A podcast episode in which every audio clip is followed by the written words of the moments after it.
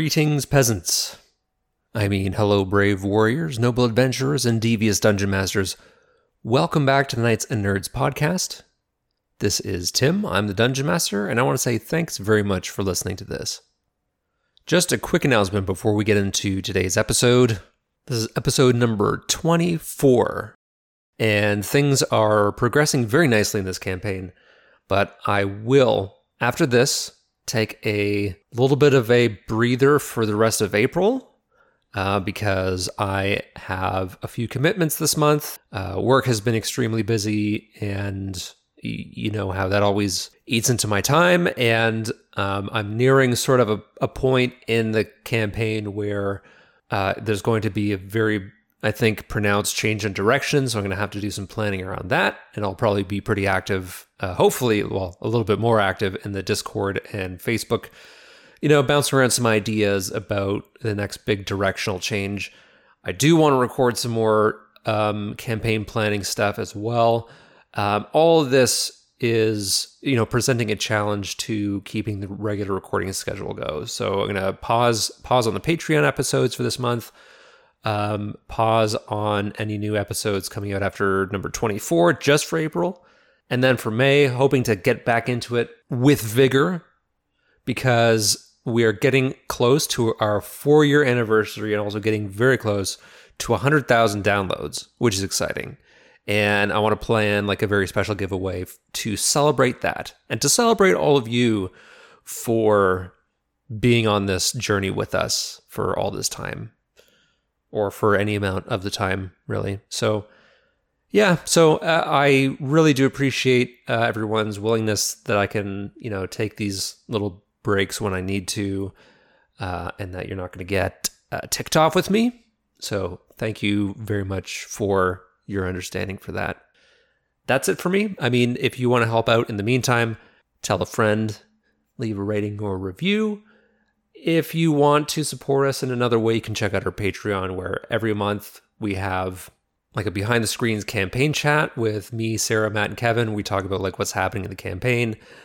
Uh, we do a Q&A where you can submit Qs and we'll give them our A's. sounds weird. And then each month we also do brainstorm like an, uh, a villain that you could use if you want to in a game, a campaign, or a one shot. Depends on the month. So yeah, that's it for me. I'm going to stop talking now. So without further ado, let's rejoin our heroes. So that I can stop talking, let's rejoin Kevin, Matt, and Sarah, otherwise known as Gutterbird, Thaddeus, Ulysses Gamble, and Chai Spice. Okay, all right, well, let's get into it. Episode 24. So last time we played, you made an uneasy alliance with Bryce Baylock, two of the uh, Grey Eladrin, and their five undead companions, who were in some other lifetime uh, human alive pilgrims, and now they are ghouls and ghasts. Uh, Bryce and his little entourage had been waiting in this cave, uh, unable to get through a nearby mountain pass because of two frost giants who were just totally owning the space. And he suggested that you team up, take them both down, and then whatever happens after that, um, but uh, during that time of giant fighting, there will be a gentleman's agreement, and uh, and he thinks that you can take them down together, and had suggested a plan of Bryce and Thaddeus and a couple of the undead going after the giant who can cast spells. And I should say that that was also something that was noted that no one has made it through this mountain pass because these giants have some kind of illusory magic or uh, among other powers. So they've been leading people into mazes that they can't get out of, essentially. So you would go after the spellcasting giant, hopefully kill it, while the others kited around a uh, the the non magicy giant uh, to keep him busy. Uh, you're free to change this plan if you want, but that is where we are picking up. Start of a new day. Everyone's excited to I guess everyone being me is excited to see what happens. I mean, I oh, don't the- like any of it. The audience is also excited, Tim, That's true, I guess. Did you hear that, audience? based on the fact that no one's told me otherwise. I am assuming. You're assuming that we have an audience. That's it's very presumptuous. You're right. Presuming is presumptuous. God damn. Boom, roasted. Yeah, that did kind of just just bite a little, didn't it? Oh, that was just supposed to be fun. I'll remember that. I'll remember I that. remember that when I when I asked my patron for uh, for something. Yeah. oh. Wait, hold on. I just want to check. Uh, sorry, frantic book flipping pages. So many books. Uh, or someone can just tell me: Is Beacon Hope a ritual spell? I believe it is not. It is not a ritual. Not a ritual. Not a ritual. Poopsicles. Okay then. Never mind. I will cast a spell though. In our weird little quarters, I will cast the spell. Ooh, I still, I'm still might do. Do you do your, your thing, and then I might do something else. Uh, I'm just going to cast Aid. We all get a 5 HP bump to our maximum for 8 hours. Regardless of distance from you. Yes. So This is this is not a concentration spell it's five to our max. to your max. So my max HP for the next 8 hours is 60 instead of 55. We can be healed up to that new maximum. And uh, most importantly, I did it when we weren't in view of Bryce, and he's not going to be butthurt that I didn't give it to his buddies. I mean, I think that's pretty legit. Uh, Yeah, thank you for that. Much appreciated. That does take away one of my bigger smites, but I mean, I think us all having a greater hit point pool is better. So uh, it requires a tiny strip of white cloth.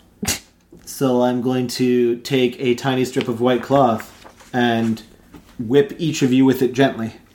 And that's how you're going to get aid. I don't know.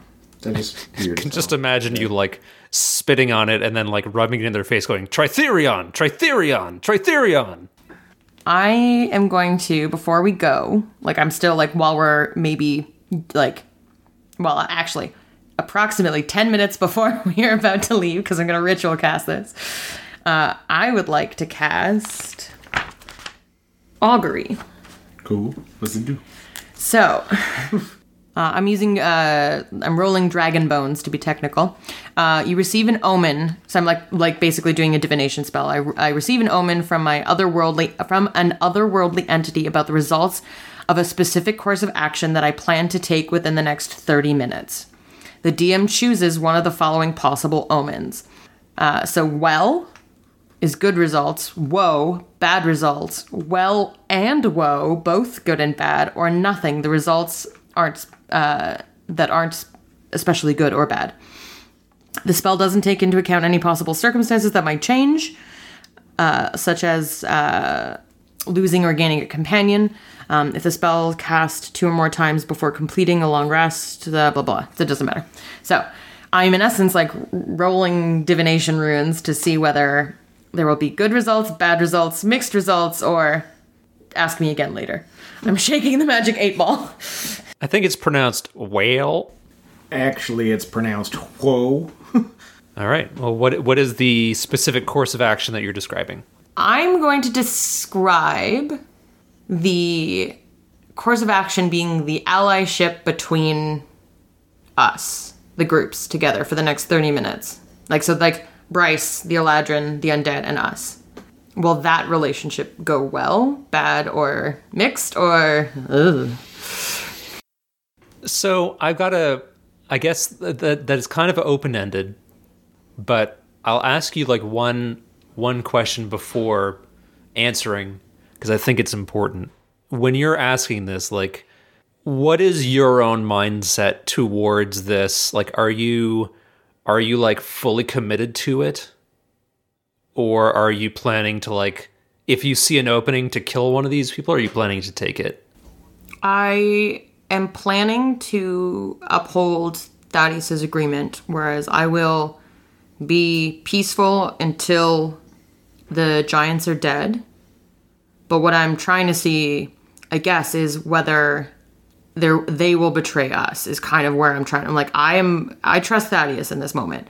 I am. He wants to hold this pact, and I, I, I am with him on that. but I want to know whether they are going to actually help us or use the advantage, specifically from what I heard from what the Eladrin say about not wanting this deal to go through, and the fact that I'm with the Eladrin right now, or I'm, the plan is for me to be with the Eladrin.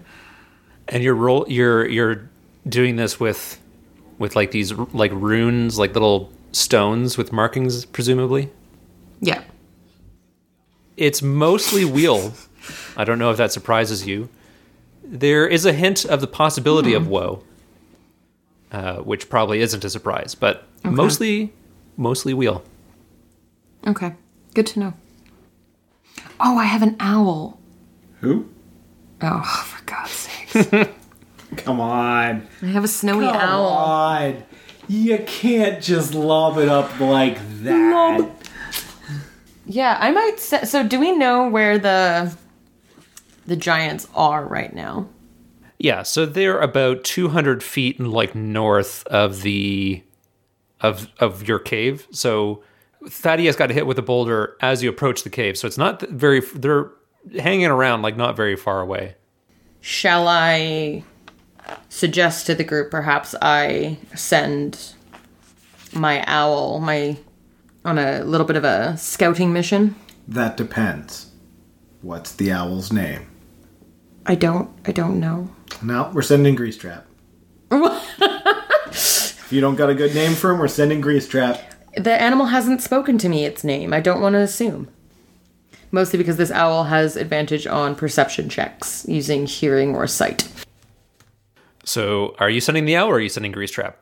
I'll send the owl because you can. The owl doesn't really do much for combat for me, but it, Grease Trap does do some combat stuff for you, right? Oh no, wait! I get advantage on attacks. Oh, that's melee attacks, isn't it? Uh, it he has to the owl has to provide the help action.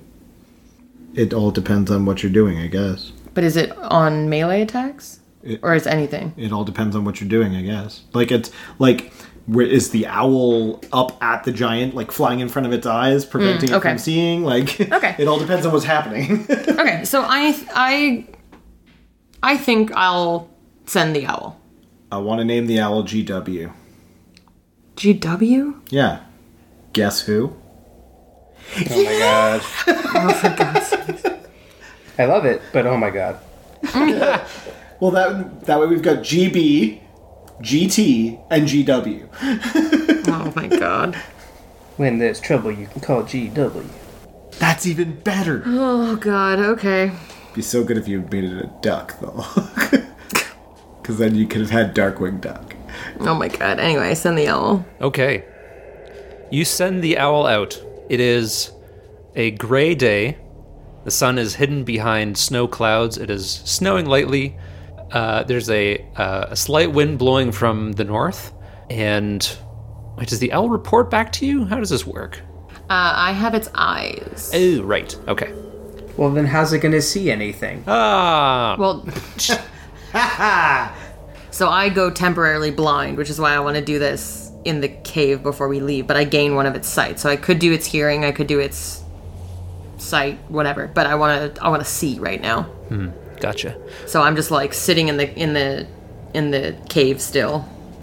Okay, so there is uh, towards this peak where you're assuming that the giants are a heavy layer of cloud, and the open area in front uh, of this set of like craggy, rocky spires is like gently slanting upwards. So there's kind of like a main a main path towards this area that goes for about 120 feet.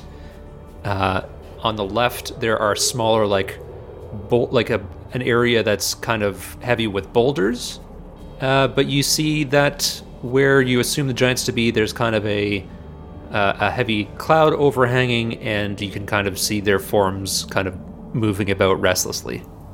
Okay, so the two of them are about 200 feet away in this kind of like gap between the boulders and pathway.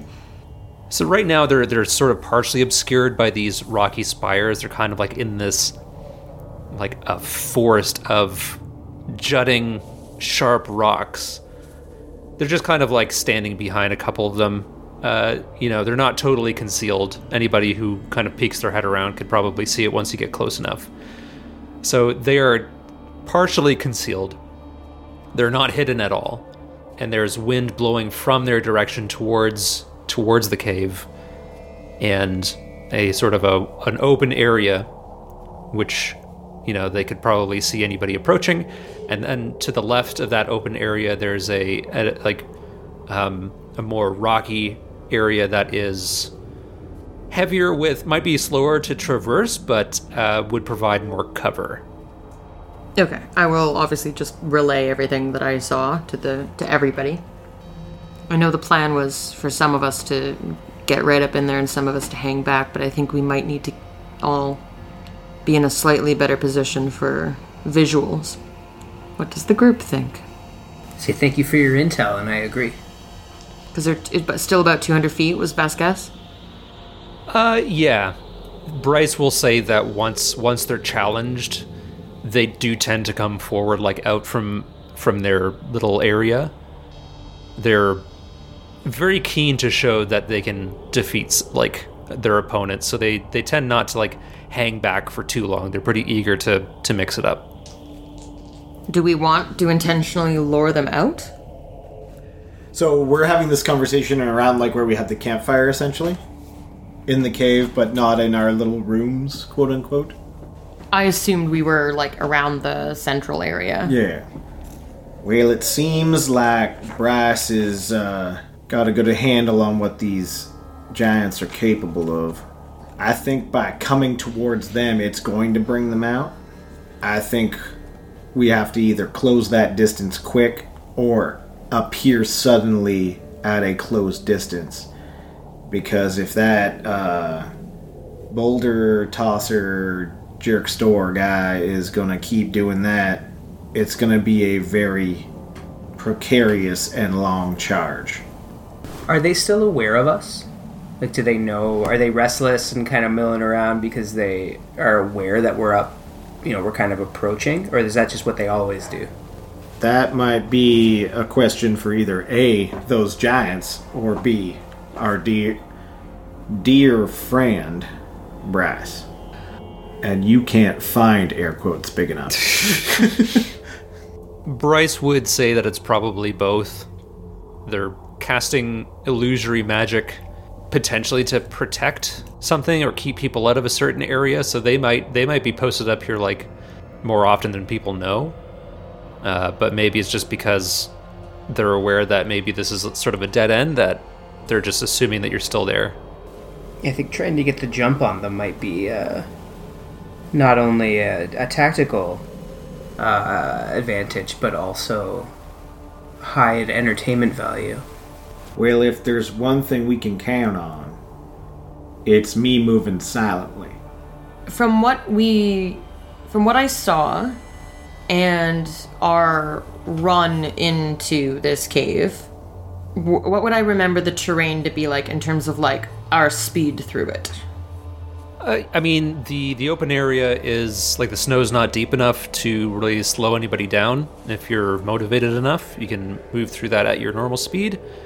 The rocky area on the left side is, you know, offers some protection from uh, various ranged attacks, but uh, would pr- really preclude anybody from like sprinting or dashing through it. And the rocky area is the obviously slower but probably safer way. Yeah, In terms of like we'd have the sorry, I should I should phrase, we'd have the longest without them seeing us. Eh, potentially. Yeah, I mean, your odds are way better there than out in the open. All right, Brass, you go that you go this way. We'll go through the rocky side. Well, so uh, what? And I'll say this out loud because I'm like, I, I, I, with the my divination, I don't want to. I want it to go as a group. Well, I want us to function well. Um, with the mold earth cantrip, I can, in essence, chisel us a path through the rock. It won't do everything, but we'll literally get a corridor, like a one person wide corridor. It might make noise though. I was just about to say, is that going to be quiet? I don't. I mean, that would be it doesn't say whether it's silent or not. It doesn't say. It is only somatic though. So what I'm specifically referencing, uh, it only works in a five foot area. This is a cantrip. I would just be doing like back to back, basically. Uh, so within a five foot cube, if the dirt or stone I am targeting is on the ground, I can cause it to become difficult terrain. Alternately, I can cause the ground to become normal terrain. And it lasts for an hour. Not concentration. So you'd be doing this like five feet at a time? Yeah, so like I'd be at the front casting like it'd be a slow crawl, but like we'd have an escape route or like a path, right? When you do, I'm not. I'm not trying to get in the way of this because I think it's an awesome idea. Um, if you do one mold earth, and then the next five feet, does then does the one that you just finished revert? No. Cool. Okay, great. Instantaneous and each square lasts for an hour. Because it's not a concentration. If it was a concentration thing, yes, I'd have to like drop one to do the other. But it just says it lasts for an hour on the terrain I effect. I think the actual idea of that timeline is so that it I can prep an area basically. The other Eladrin are for it. Or we do some of us up that way that have a bit more range because we'll be behind a bit more cover and then if you guys want to go and lure them out because that was the plan is for you guys to get up in their business. It's just really the order of operations we want to go with.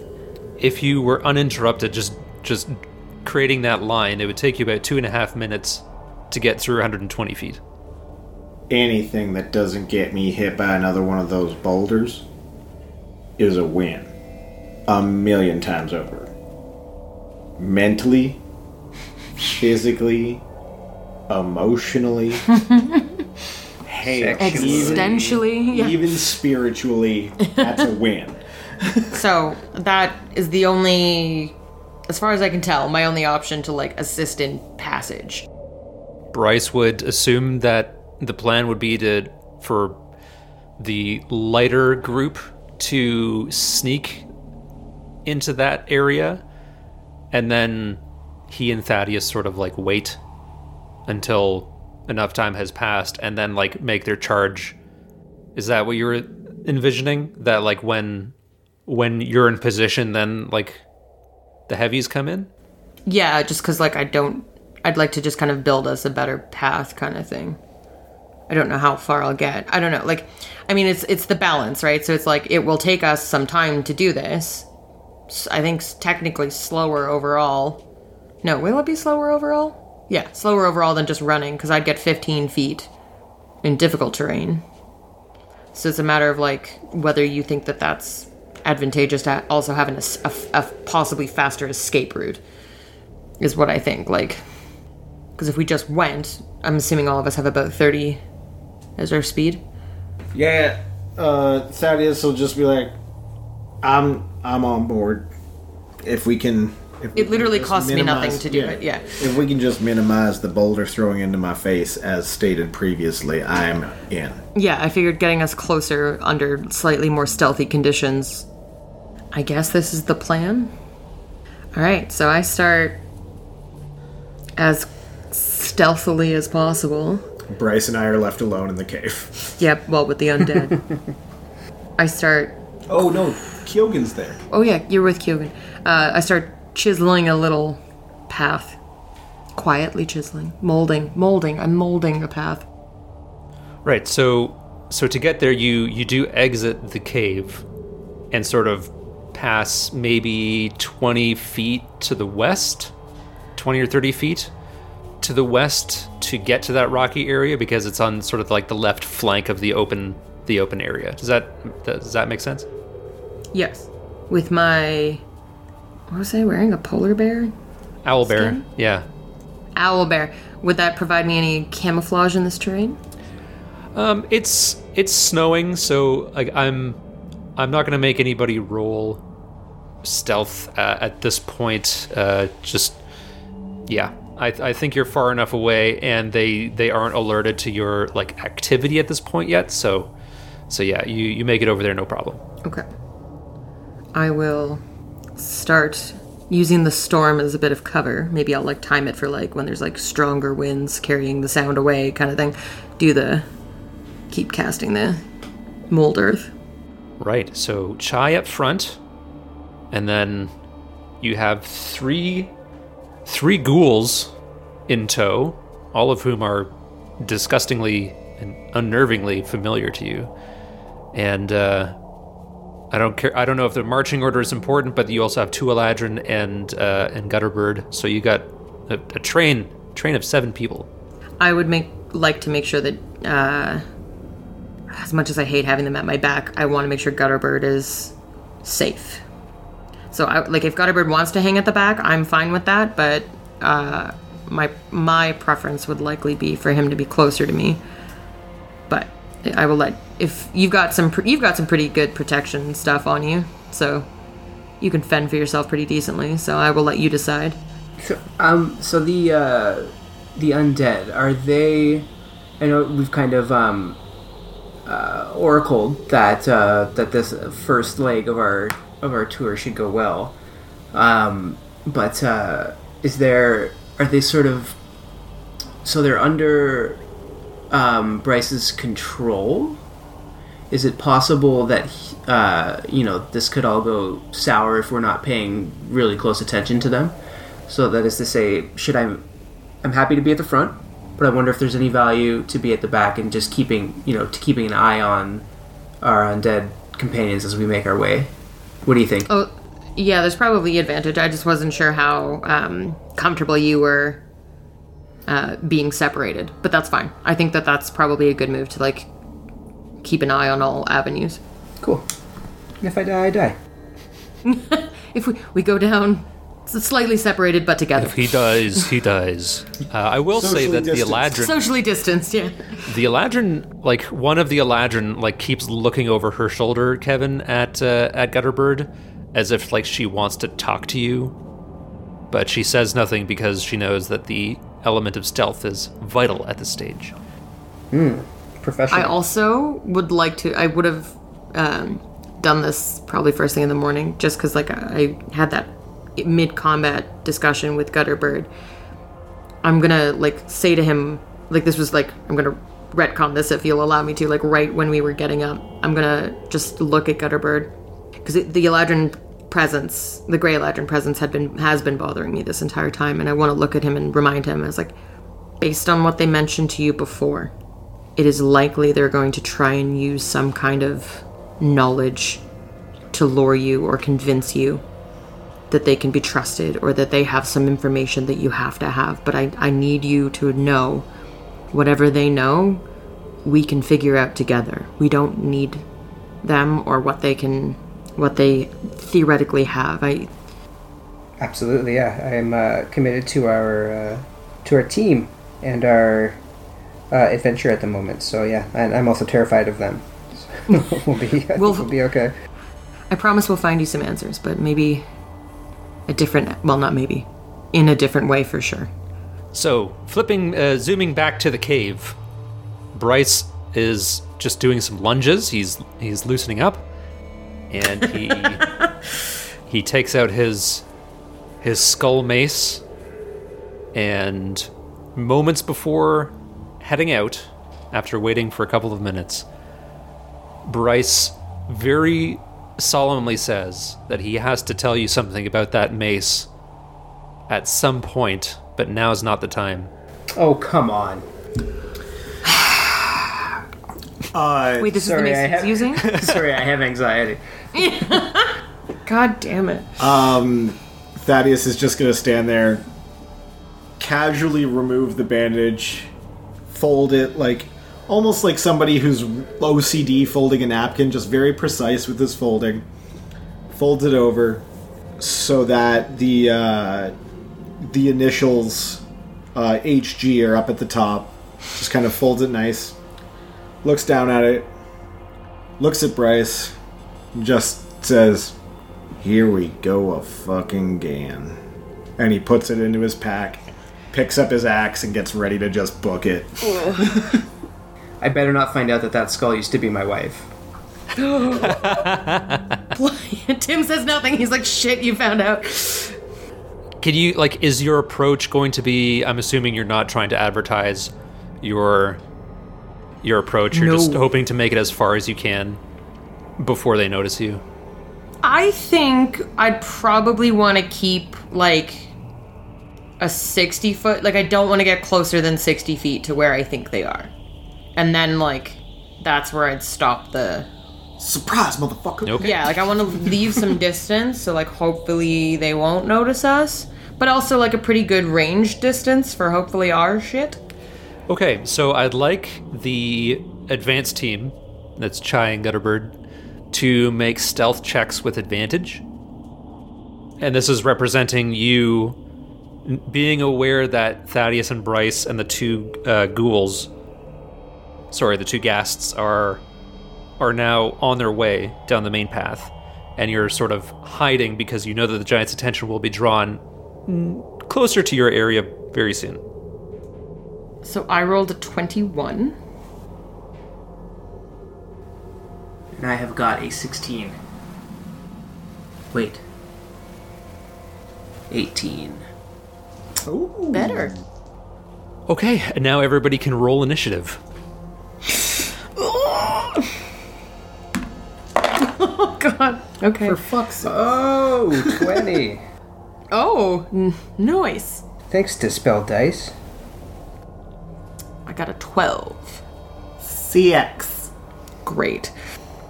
What are you talking about? I'm trying to let him get ahead of me. You're trying to let Bryce go ahead of you? he's Yeah, I guess that's he's fair. just Gonna get a bit ahead of me. It's fine. I was hoping I'd, well, I need a distraction to do what I want to do, so.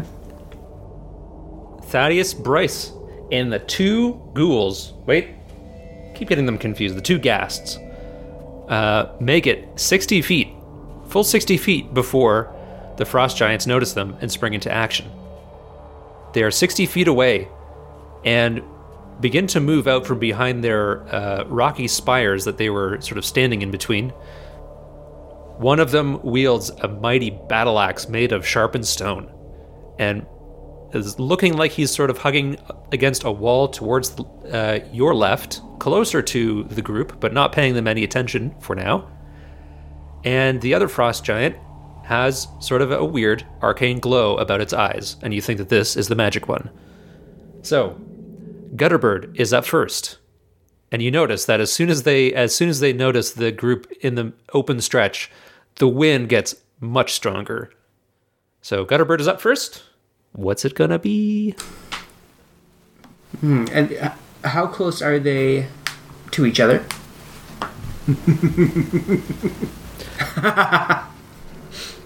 Just out of curiosity, not not really. They're they're like uh, Ballparking, really? they're they're probably like less than less than thirty feet apart at this point. Let's say twenty feet. I'll put it at twenty feet. Oh, and uh, but we haven't approached yet. Correct? It's just been um, uh, Thaddeus and uh, Bryce. Well, you're in this sort of rocky. I don't know what you want to call it. A uh, They haven't seen us yet. a, a trench that Chai has been digging, and uh, yeah, you're you're you're you've been unnoticed, and you're about sixty feet away. Because Sarah, you said you wanted to stop about sixty feet from them, right? Yeah. I wanted some distance. Yeah. So you're you're both groups are now about sixty feet away from these guys. So they notice all of us together in a clump, or were they, you guys were going a different way, right? Thaddeus and Bryce and that group were going a slightly different direction? They were going up the middle, correct? yeah. Yes. Okay. I just want I just want to make sure they haven't spotted us yet. I just so for For safety's sake. for safety reasons. Yeah. Okay, and they are aware of us, They're aware of Thaddeus's group. and they're Not kind us. of they're moving towards. They want. They're gonna. Yeah. Okay, so They're they're- aware. There's a yeah. They're aware. There's a threat to them. Would we say our back? Their backs are to us, or are they just we're just out of their peripheral? I mean, if the, you're you're ducking down and you're trying specifically right now, like you were trying to remain hidden. If they if they were to move closer and try to look for you, they might find you. But right now, like you're sort of like down and off to the right, so you're kind of like in their side view mirror sort of thing. This feels premature, but I'm gonna. I'd like to cast fireball, please. Yeah. I'm for it. I want to pop up, and regardless, like I don't want to wait to find out if it's going to go well or not. I want to start by yelling, "If you can't take the heat, get out of the kitchen." and then as they turn to see what's making the noise, I would I would then like to cast my uh, cast my fireball in their in and around their general direction. Okay. And they have to make. What's your spell save DC at this point, Kevin? Um, spell save DC is fifteen. That sounds low. So before you roll your 8d6, what does it look like when you cast Fireball for the first time? Um, I think you get that kind of classic, you know, uh, little pebbles start kind of rumbling and, and shaking, uh, and then kind of bigger ones start to go, and then I, I think, you know, this this is a um, fireball is, um, so it's a sphere. So I imagine there almost being like a small ignition in the center of that that sphere, maybe like you know akin to lighting like lighting a match, like a spark and a quick little fizzle, and then it sort of uh, you know it, it it starts to just expand from there out, kind of like a you know the initial blast from a bomb, just this like in terms of you know uh, this expanding ball of fire that kind of came from just a small spark.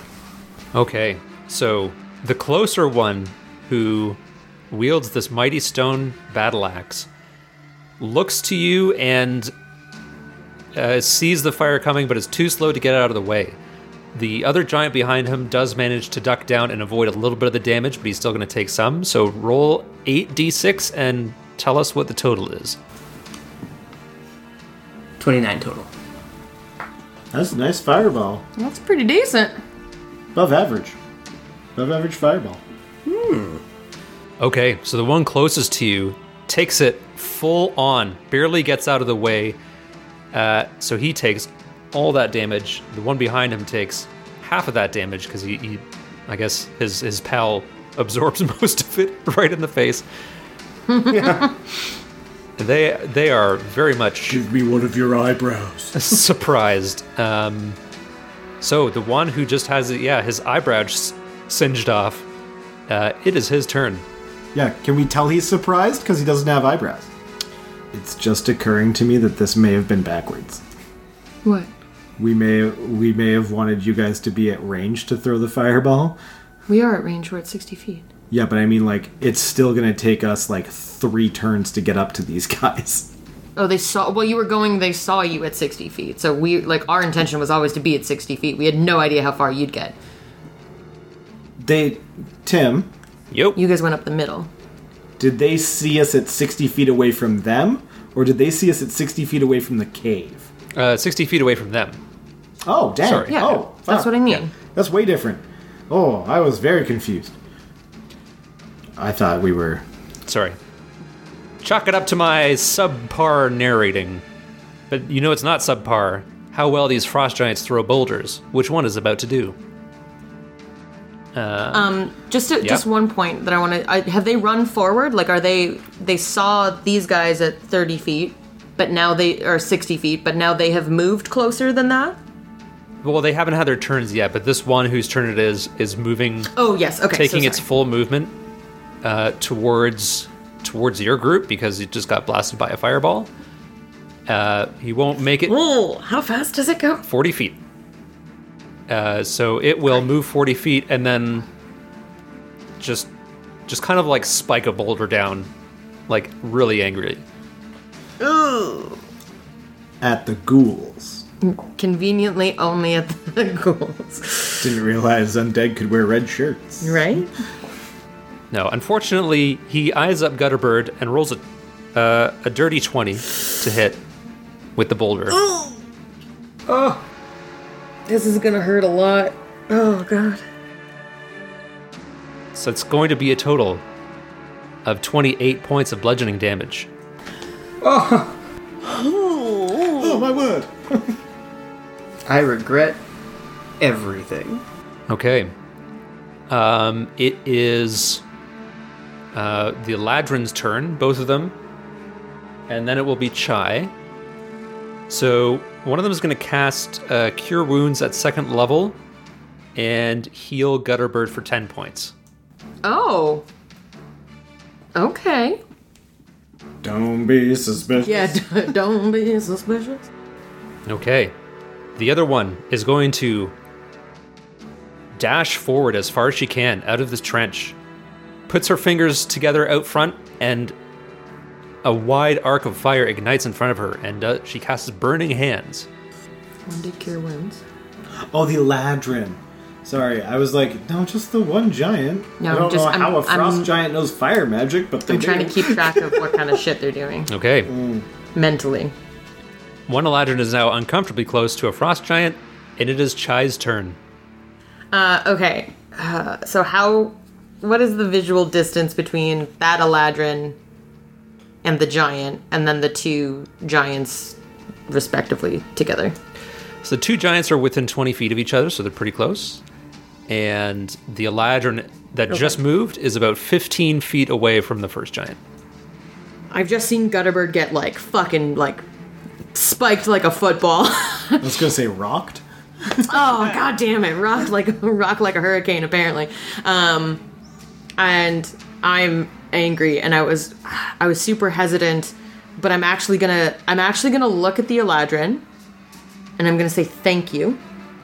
And then i'm going to kind of like almost put myself i'm gonna put myself a little further away like go move slightly back maybe down the path.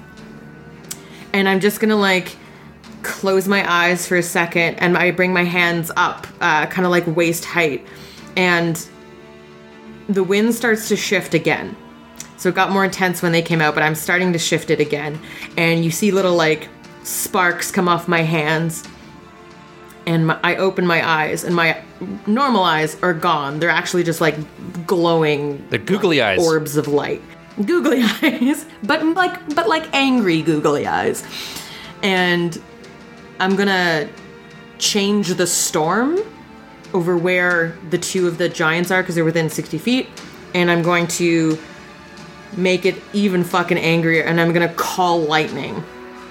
So I call lightning down to a specific spot within that 60 foot radius.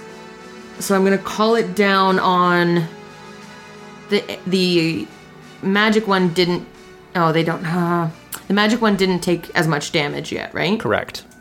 Okay, I'm gonna uh, this, but this one's all in my business. Okay, I'm gonna take down. I'm gonna eh, pull the lightning down on the smashy one that's up in our group's business. So it has to make a dexterity saving throw. It fails. Spectacular. It takes 4d10 lightning damage. Not bad, not great.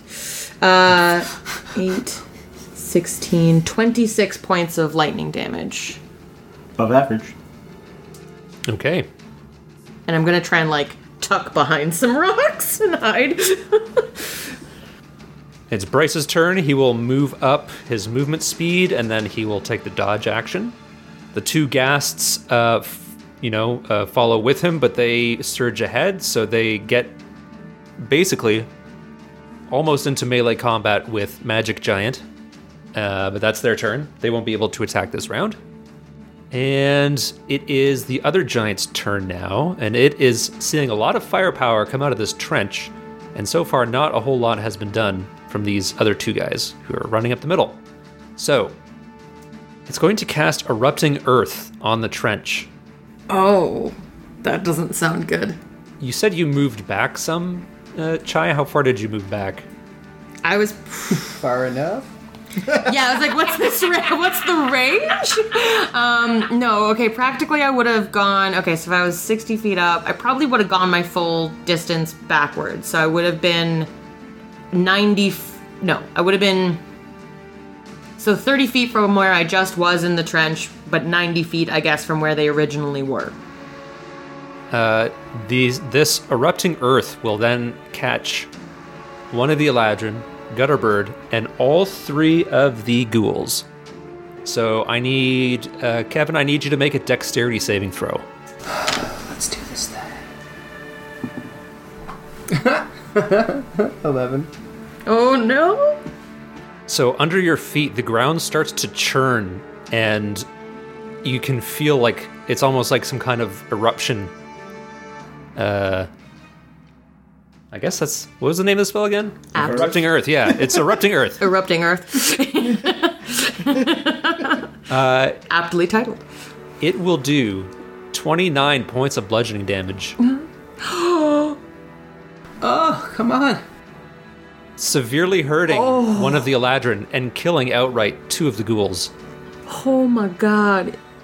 You you are not in a good place right now, right, Gutterbird? Honestly, think- it sounds like this is the giant that's not in a good place if he's doing this kind of stuff. But no, I'm in a terrible place. uh, Are you still conscious?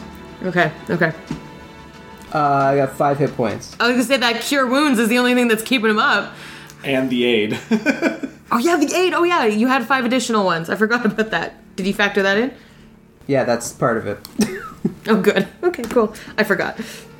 I mean, so far they have only attacked us because we're the only ones doing it. So I hope that once they get in there, we'll have a little less heat on us. We're the only ones just lighting them up. Okay, and it is now Thaddeus's turn. no battle plan survives the first five minutes of combat. Uh, so this one is clearly a terrible plan. So Thaddeus is going to run 30 feet forward, look at Bryce, and just shake his head and go, throw a javelin at the um, magic giant for a solid 13. Big targets though. Big targets, maybe. 13 uh, does not get through its patchwork armor. Uh, that is not the important part of my turn, though. The important part of my turn is my bonus action spell. And I turn to the melee giant and go, Oi! Come get some! And cast Compelled Duel. so he has to make a wisdom saving throw of thir- DC 13. Oh my god. Bringing the double up heat. All right. Gotta take something off of you guys! So this giant has a plus zero, and I rolled a 12. oh my god. So, uh, my compelled duel for I believe it's the next minute. Jesus. Yeah. A and so I'm within 30 feet of him, correct? Yep. Otherwise, that wouldn't have been a thing. So, uh, concentration, one minute. Uh, you attempt to compel a creature into a duel. One creature that you can see within range must make a wisdom saving throw. On a failed save, the creature is drawn to you, compelled by your divine demand. For the duration, it has disadvantage on attack rolls against creatures other than you, Oh damn. and must make a wisdom saving throw each time it attempts to move to a space that is more than 30 feet away from you. If it succeeds on this saving throw, the spell doesn't restrict the target's movement for that turn. The spell ends if I attack any other creature, if I cast a spell that targets a hostile creature other than the target, or if a creature friendly to me damages the target or casts a harmful spell on it, or if I end my turn more than 30 feet away from the target. So I've locked me into the big into the melee guy for now at least. In an attempt to take some of the heat off of So he turns to face you, our casting team. raises his axe, and like kind of gives you what you think might be like the giant version of a salute, and like punches his chest once, and it's like a thunderclap. And he he squares up to you, and you can tell it is it's gonna happen. Oh shit. And I kind of just after this I'm like, Bryce, this might have been dumb, but stick to the your part of the plan. I got this one. I got this one. Jesus. Okay. Does it make a save if I damage it? Like, does that break the focus? It breaks it. so, So I. Sh- just okay. go after the magic. one. okay. Okay. and I would. You've done this before, so I would have known. I have used compelled duel Yeah. before, yeah. I'm like, would I have known that, that- what this Yeah. means? Yeah, that's what I'm trying to figure out. Damn it. And Bryce gives an invisible command to the last of the ghouls who runs past the axe giant and towards the magic one, using its move action and then needing to dash to close the distance So there are now two ghasts and one, the one remaining ghoul, in close combat with Magic Giant. We are now back up to the top of the order with Gutterbird.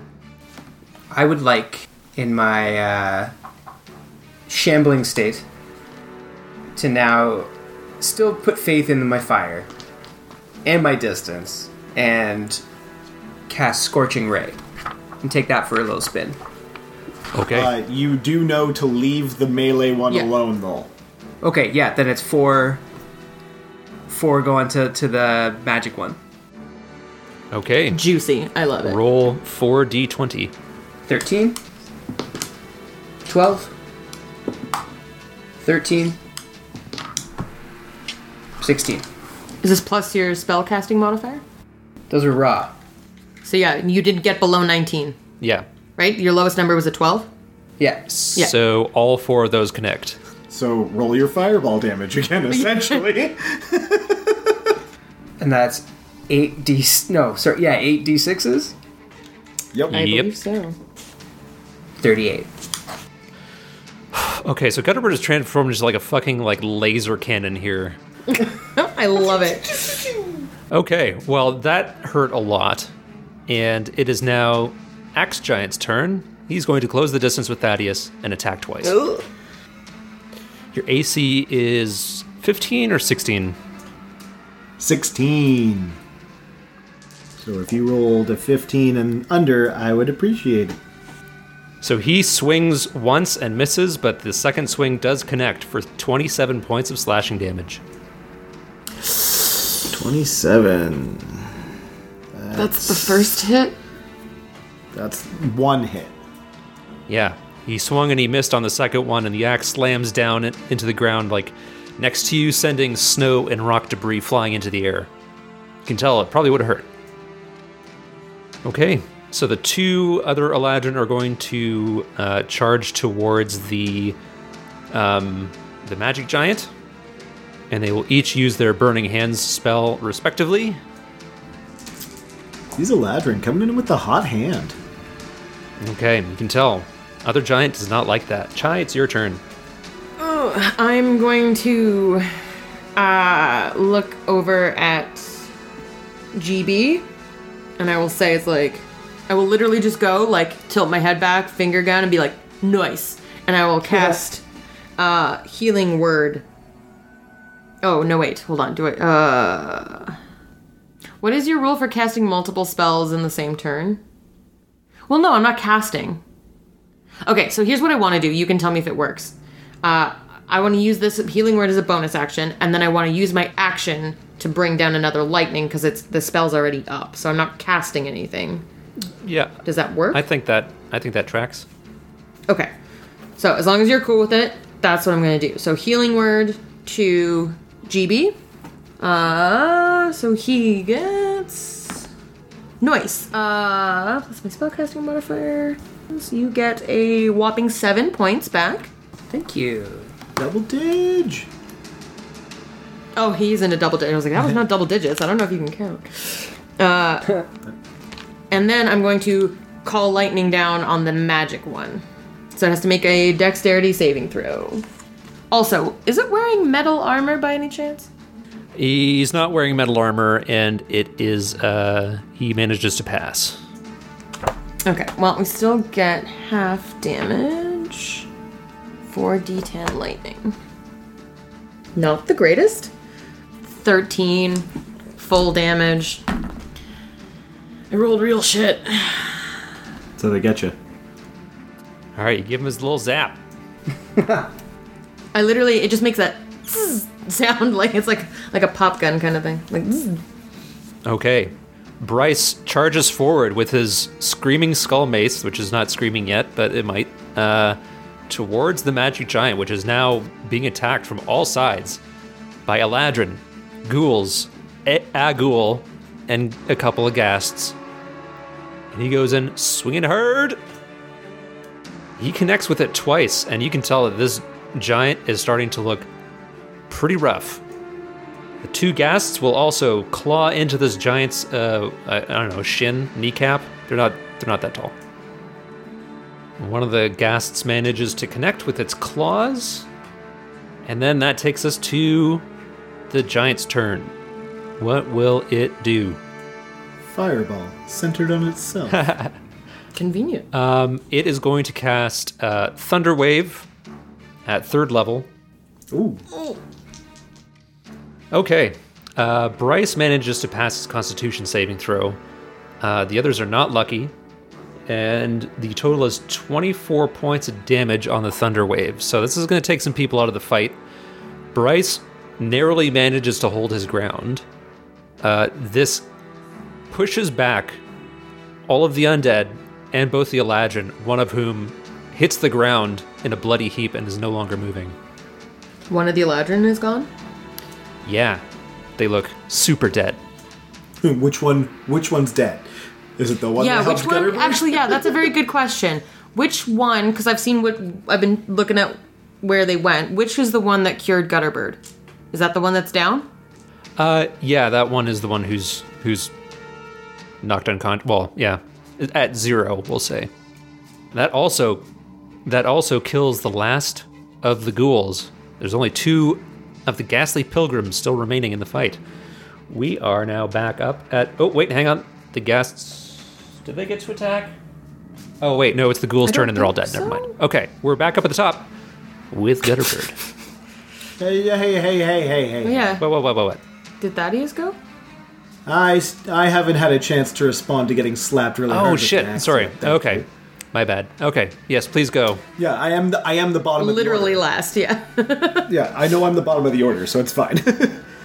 uh, for my ac- for my action, I'm just gonna kind of push some of the uh, sweat off, sweat and blood off of my face, and use lay on hands for 27 HP to put me back up to 60.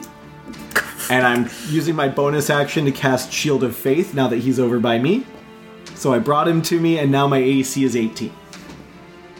Okay. All right. We're back up at the top then with Gutterbird. Alright. How many slots do I have? I've done a lot of spells. You only have two, I believe. Which I think you've you've used, Yeah, you've used both of them. but you've got all of your crazy cantrip shit. Yeah. So yeah, I would like to cast my uh, just uh, an Eldritch Blast uh, in his uh, his direction um, with my uh, with my agonizing blasts. Okay. So that's two two bolts at this point, so you're rolling two d20. Uh, twenty, so twenty four, and that is going to be twenty two.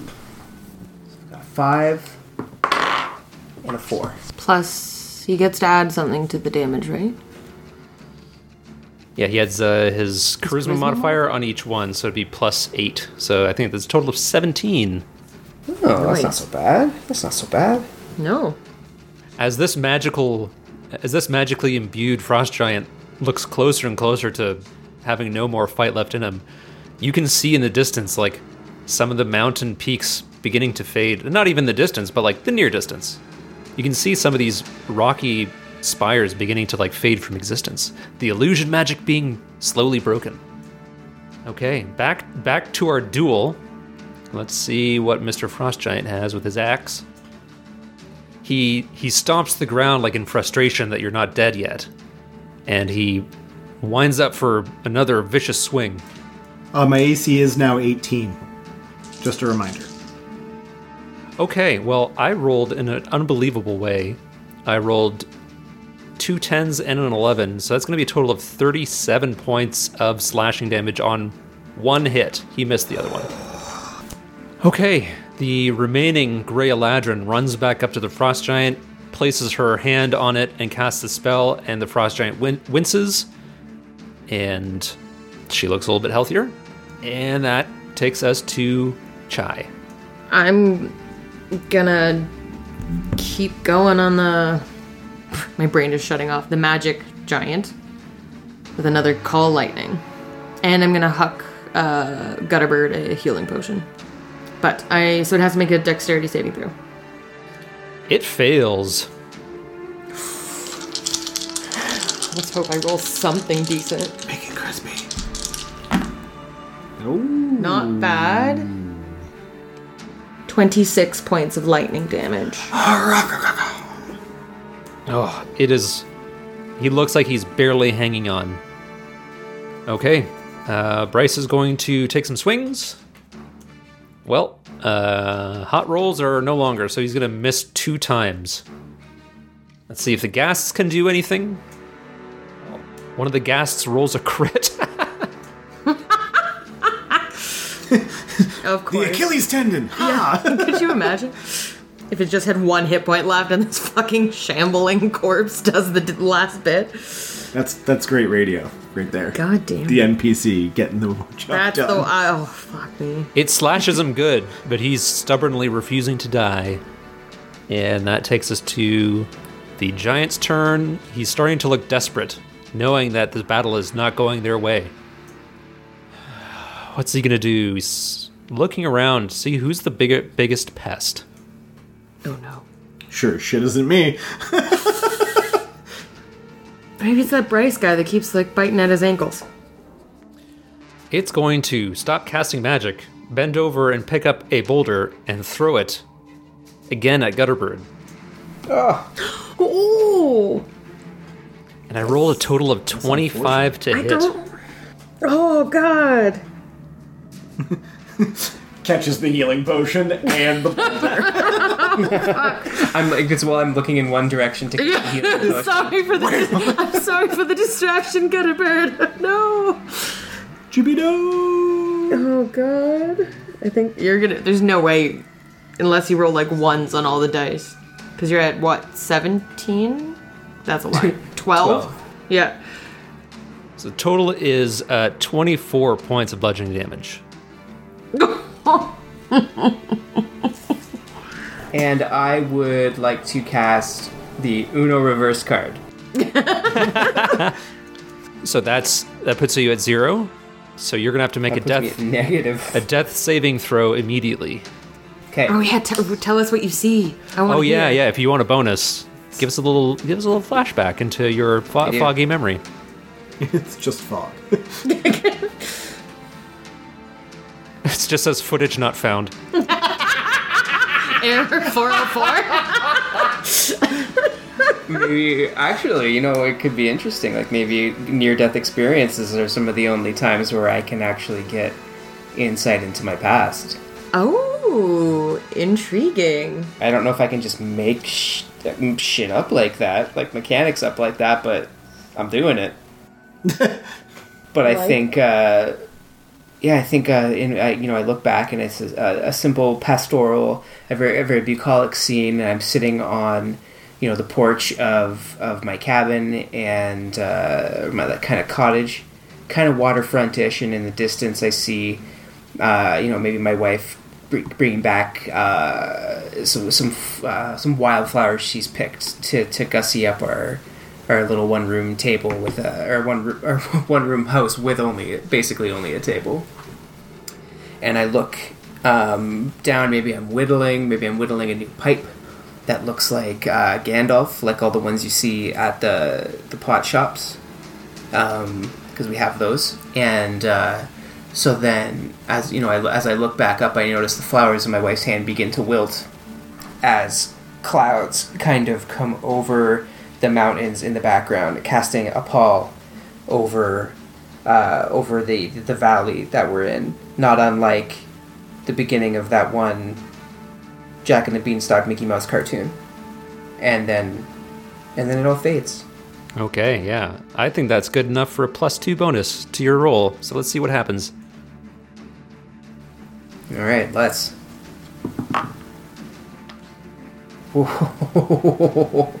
uh, so with the plus two, 18. Okay. All right. So that's one success, Nice. and that takes us to Thaddeus. Thank God. Uh, seeing that GB's gone down, Would you have seen it? I'd have seen the boulder throw. Oh yeah, you don't. Yeah, yeah. I'm just saying you don't physically see him because we're. I guess we're in Yeah. the trench. Yeah. But it's one of those things where you can kind of infer based on what's happening around me that GB's gone down. Uh, and as the second axe blow that misses is glanced off by my azure blue, kind of almost like ethereal cocoon of wings that have that is my shield of faith. They kind of come back out. I'm bleeding pro- pretty profusely at this point, having taken two of those hits total. Uh, and I just grip the axe and I go, "Can't wait for shithead to get back." And I rock back for a big old swing. And yeah, I'm gonna go for the Great Weapon Master on the first one. Oh, that doesn't matter. It wouldn't have hit anyway. That was a three on the die. Second attack. I'm doing it again. I'm angry. Uh, that's a 19 to hit. 19 does hit. So I will pump a second level smite into this. For 3d8 added to my 1d12 plus 4 and the 10. So uh, so we have 24 slashing damage and 13 radiant damage. Okay. Your attack sends this giant like staggering back, and it looks surprised to have received such a mighty blow from such a diminutive opponent. And it was one of those kind of like he's got his axe down in the ground. I've come over the top with mine, clanged it off of a piece of his patchwork armor, and just said, "Fuck this!" And Thaddeus plants a foot on the uh, the back of his axe head and kind of uses it as a leaping point to get an uppercut swing and hit him in the jaw. Okay, well, that takes us to the top of the turn order where Gutterbird will have to make another death saving throw, but I think that will have to wait until next time. no!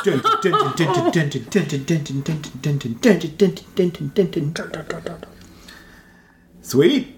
Oh my god. Just glad I got the- Wild, wild.